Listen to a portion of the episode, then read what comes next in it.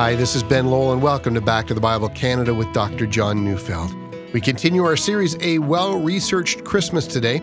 So let's turn our Bibles to Luke chapter 2, verses 8 to 38, as Dr. Neufeld brings us a message entitled, What Child Is This?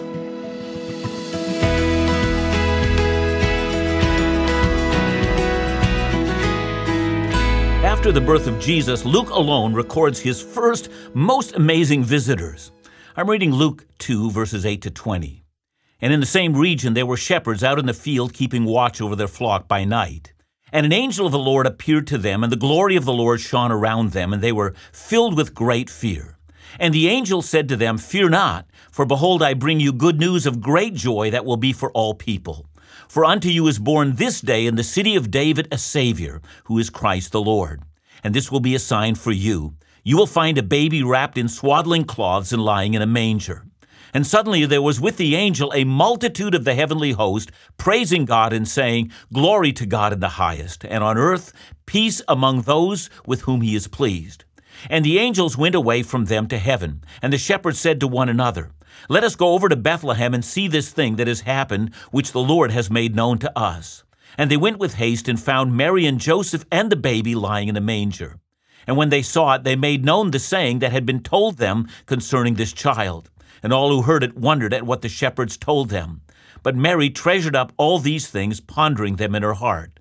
And the shepherds returned, glorifying and praising God for all they had heard and seen, as it had been told them. You know, for the most part, the world simply carried on as it always did when Jesus was born. Caesar Augustus was busy compiling a major census of his empire and planning to implement the new tax. Quirinius, governor of Syria, was busy working out the details on a local level, especially as it related to the Jews. Herod the Great, ruler of the Jews, was busy ingratiating himself with Rome and carrying out his completion project of the temple and making it larger than the one that had been built by Solomon all the while wiping out all competition to his rule. And, and the Sadducees were busy accommodating Rome and trying to keep the peace, and meanwhile they were becoming increasingly richer. And, and the Pharisees were busy doing Bible study and enforcing the tradition of the elders and making sure that hundreds of rules were understood and properly kept. And lots of common people were raising families and earning a living and just getting on with life. Yeah, Christ was born in Bethlehem, but very few even had the slightest hint that something extraordinary had just happened.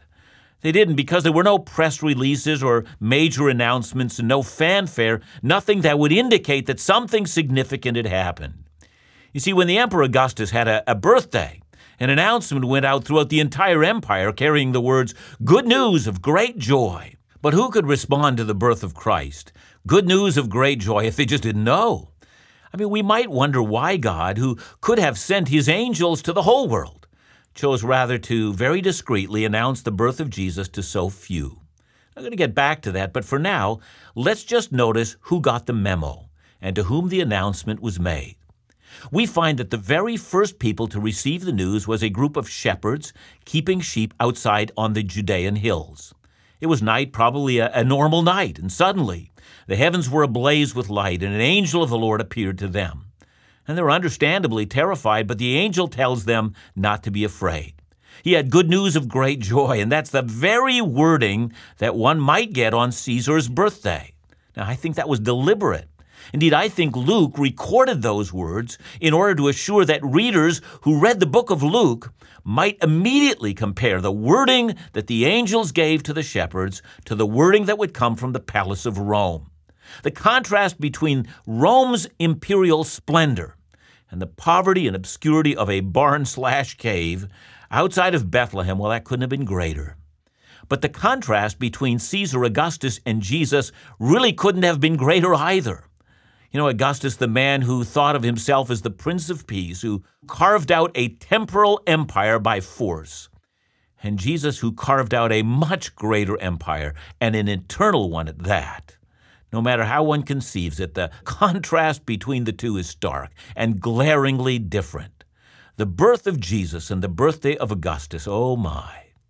But this wording, good news of great joy, came not from Rome, but it came from heaven, not from Caesar, but from God.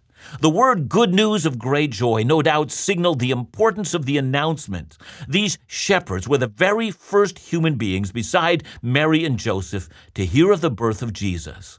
And before we go on, let's ask the question why, of all people in the world, did God command that an angel, followed by more angels, you know, would make their appearance to a group of shepherds? I mean, why not others more important and more worthy? I mean, why not priests or kings? And why not the citizens of Nazareth or Bethlehem or even Jerusalem? Or if you want to be humble, why not show up at Zechariah and Elizabeth's house? I mean, I hope you see shepherds. Well, since God never acts impulsively, but only in accordance with his eternal purposes, it makes one wonder why he chose shepherds. You know, I'm afraid that shepherds have received a very bad rap by many Bible teachers. They're often described as despised by the wider Jewish culture. I've read some books that make it out that most people in Israel thought of them as thieves. You know, some suggest they were ritually unclean, and so they were banished from Jewish society. You know, Darrell Bock, who has written perhaps the most definitive commentary on Luke, says that we get the information that shepherds were despised from rabbinic literature that comes from the fifth century but there was no hint that he knows of in any literature at the time of Christ that thought of shepherds in a negative way. You know, Bock thinks that the choice of the shepherds does not signal that God chose the despised members of the society to show up at Christ's birth. You know, it's a nice thought. God's coming to known sinners first, but Bock says it's simply not true. After all, if that is the idea, I mean, why not show up at, you know, at prostitutes and tax collectors and, and so forth?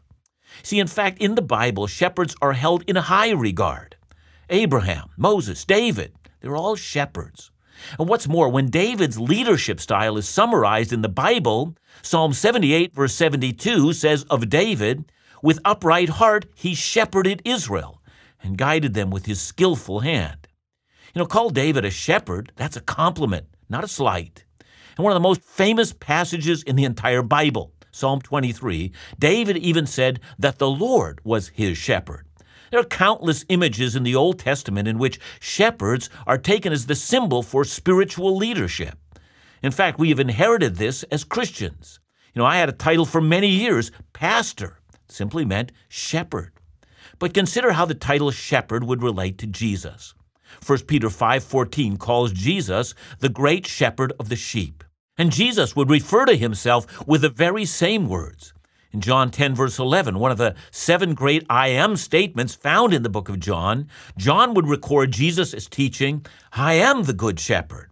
And as a good shepherd, he said, he was not like a hireling who would run away when the wolf approaches. Instead, he said, he would lay down his life for the sheep. You see, if a shepherd were a bad image, Jesus would not have used this as a way of describing himself. But this is the image he frequently chose. In Luke 15, verse 4, Jesus compares himself to a shepherd who, when a, a single one of his sheep were lost, he would leave the 99 safe in the fold and go out and find and claim that one lost sheep.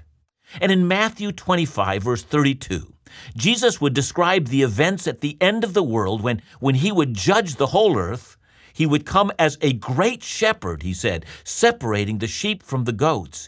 He would, like any good shepherd would, know which sheep were his own and which did not belong to him. See, I don't think that shepherds were chosen because they were considered as thieves and outcasts. So, why did God choose shepherds to be the very first to hear the announcement of the birth of Jesus? Well, I think God chose shepherds to come to the birth of the greatest shepherd of all times. God chose shepherds to highlight that this child in the manger was destined to be the great shepherd of his people, the great shepherd of the flock. You know, some have suggested that since these shepherds were in the field outside of Bethlehem, that that Bethlehem, which is of course so close to Jerusalem, it's only you know perhaps five kilometers away. These shepherds may also have been raising sheep that would have been used in the temple, maybe at Passover. These would have been temple animals without blemish or anything that was unclean. And in that sense, you know, we might see these shepherds coming to the manger that night as shepherds coming for the greatest of all the sheep the one who is without spot or blemish, the one who himself would be the sacrifice that would atone for the people's sins. Well, of course, all of this, I mean, we're in danger probably of over speculation, but, but it is true that the writer of Hebrews in Hebrews 13, verse 20, would call Jesus first the great shepherd of the sheep, and then he would add, by the blood of the eternal covenant. See, lying in the manger is both the great shepherd and the perfect Lamb of God. So then, who else would come to visit but a group of shepherds?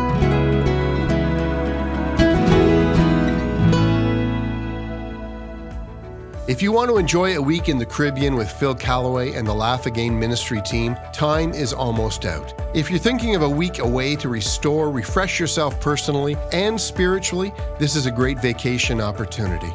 Join Phil, award winning musical artist Rika, and the Laugh Again team on the Royal Caribbean's Oasis of the Seas. What I can guarantee you is sunshine, beaches, great food, and beautiful vistas, but also fellowship, laughter, and a time of spiritual reflection and restoration. So make plans now to join Phil and the gang this February 3rd to the 10th, 2019, and all you need to do is check out laughagain.ca or call us directly at 1 800 663 2425 for all the information you need to register now. And on behalf of Phil, can't wait to see you there.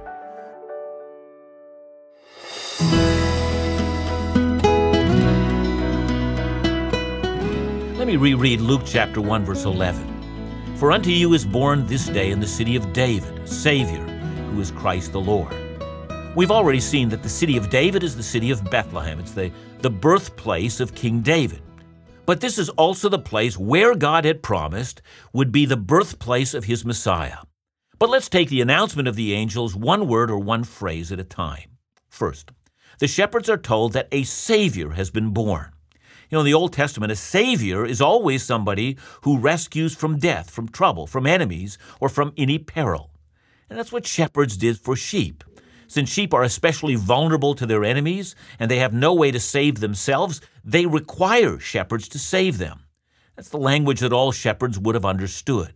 Of course, they're not told what Jesus will save them from. I many thought that he would just save them from Rome, and, and we wouldn't blame them. You know, people in that day, in that sense, were not very different from the people in our day.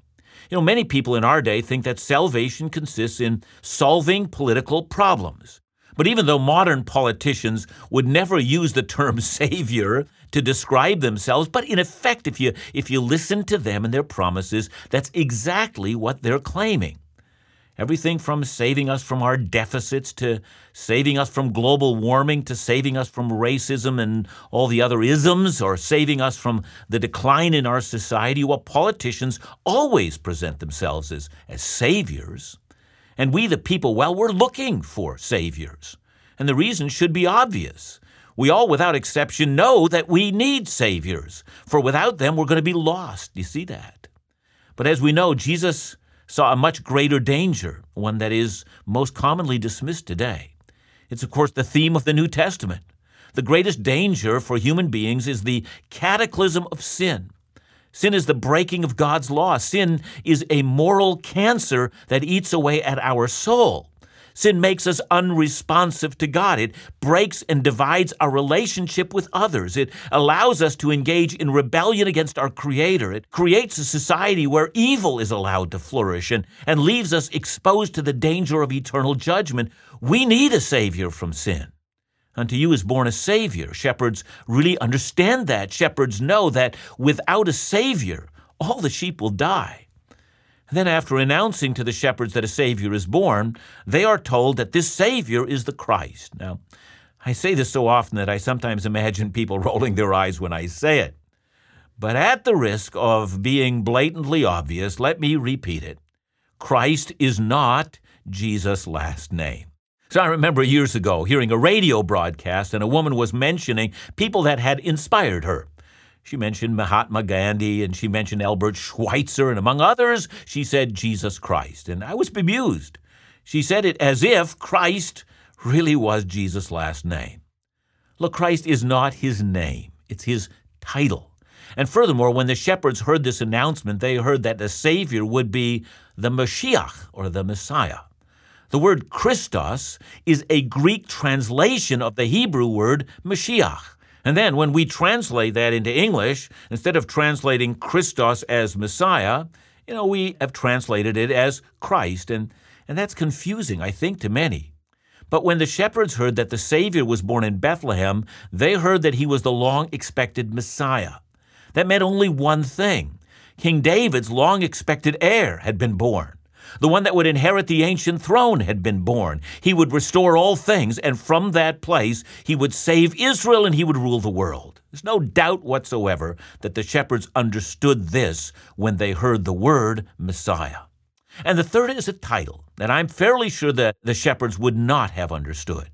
The angels announced that the Savior, who is Christ, is the Lord. Now, never before had the word Messiah and the word Lord been used together. See, Lord can refer to someone simply of an exalted position, but it also can refer to God. And here again, we have to wonder what the shepherds heard, because remember, Luke is only giving us the Greek translation of what they heard. See, the angels most likely used the term Adonai. And the thing about Adonai is that when the Hebrews read the covenant name of God, which is Yahweh, in order not to take that name in vain or to treat that sacred name lightly, they would replace it with the word Adonai. And the Greek translation would be kurios, and it would be translated as Lord. Here's what I'm saying it takes the rest of the New Testament to explain this title, Lord. I mean, Peter would later say, This Jesus whom you crucified is Lord and Christ. And Paul would say that one day every knee would bow and every tongue confess that Jesus the Messiah is Lord to the glory of God the Father. So, embedded in that word Lord or Adonai, what's the very name of God? And truly, the angels were announcing that the Messiah, the Savior, is God Himself who comes to save us. That's who the baby is. But for now, the shepherds are simply to go to Bethlehem and, and find the child of royal birth lying in an animal feeding trough. And the contrast couldn't have been more stunning. The greatest birth, the greatest royalty and, and majesty is lying in a hollowed part of the ground where animals eat. And all of that stunned them. But suddenly the sky is filled with angels in full praise, as if all of heaven simply couldn't hold back the magnificence of that moment. Of course, the Son of God has always enjoyed the adoration of angels. From eternity past, angels gathered before his throne and, and worshiped him with great joy. He is the one who is adored by angels. But now, as, as Christ the Lord had stepped into the human race, the very one who spoke words and effortlessly flung the stars into space with the mere mention of his word, now had stepped into human history. Well, the majesty of that moment caused the angels to cry out, Glory to God! And, and why shouldn't they? God Himself had just veiled His awesome and terrifying glory with human skin, with human flesh. And He had done so to save His people from their sins. God's saving love brings God's great glory, His, His mercy to ruin sin ravaged humanity. And this highlights His greatness. And, and the shepherds just watched I mean, wide eyed and stunned at this spectacle of the mighty soldiers of God's army worshiping God for his amazing act of love in breaking into the human race. When we come to verse 12, we find what seems to us, at least at the outset, to be somewhat unusual. The angels say, This will be a sign for you. You'll find a baby wrapped in swaddling cloths and lying in a manger. And see, the most obvious question when we read that is this I mean, how is a baby in a feeding trough a sign that God has stepped into the human race? I mean, sure, it's unexpected. And to find a newborn in that context, I mean, given that Bethlehem was so jammed full of people, you know, it's not unbelievable to find a couple in a barn that's just given birth to a child. The idea of a sign means that you can confirm what has just been said by going to see the child. But of course, when the shepherds showed up in the barn, well, think about it. They met Mary and Joseph, and the shepherds, well, they would have told Mary and Joseph what they had just seen. And then, in turn, Mary and Joseph would have told their own story story of a virgin conception, virgin birth. And to that end, in verse 19, Mary treasured up these things in her heart. See, I think that means that the sign is not just a sign to the shepherds, but the shepherds showing up is a sign to Mary. You see, a conviction begins to arise in Mary's soul. It's a conviction that's already there, but it's but it's growing. This child is indeed the Lord's Christ. This child is indeed the Savior of the world. This child is indeed the Lord. I think it's rather obvious that this was the conversation in the barn that night. So by the time the shepherds return to their pastures, they are transformed men. Luke says they're glorifying and praising God. I imagine on the way back, on numerous occasions, the sheer joy, the, the enormity of what has occurred made them stop and burst out in praise afresh. That's the story of Christmas. I don't think that one can investigate the birth of Christ without, when we finally understand it, to be simply staggered by the sheer overwhelming greatness of this event. And years later, the Apostle John would write, and here I'm reading John chapter 1, verse 14. He said, The Word became flesh and dwelt among us, and we have seen his glory, glory as of the only Son from the Father, full of grace and truth. And I don't know that there's any other way to describe Christmas. When we come to Christmas and we begin to again go over the same account, we should be filled with that same reverence, that same staggering sense that we have stumbled upon something wonderful. Indeed, if you know anything truly about the birth of Jesus, it must be this we must respond in worship we must respond by simply allowing our souls to be overwhelmed with the greatness of this event.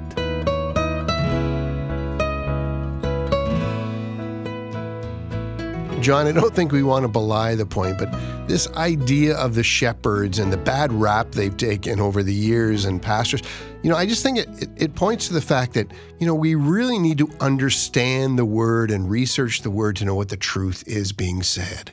Yeah, I, you know, I said that I think Darrell Bock, uh, excellent New Testament scholar, teaches at Dallas, has done wonderful historical research on this matter. Um, but I want to say to everyone, you know, be a little gentle on your pastor. I mean, you know, uh, probably he's got a very busy week and he's put stuff together, and and sometimes, you know, I don't know all the things that I've said over the years that haven't been exactly accurate. So uh, be gentle. Uh, but I think there are some wonderful new things to be mined when we pay attention to the historical background out of which something came, and we can find out that uh, there's new truths to be learned all of the time.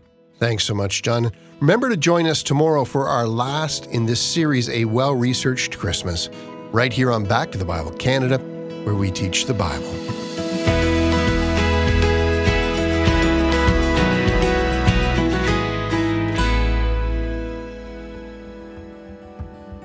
Did you know that your gift of support this month will help provide the daily Bible teaching ministry of Dr. Neufeld across Canada and throughout much of Asia on the radio? Your financial gifts provide access to Bible teaching around the world through Back to the Bible Canada's daily broadcast and all of our online resources like our mobile app and podcast.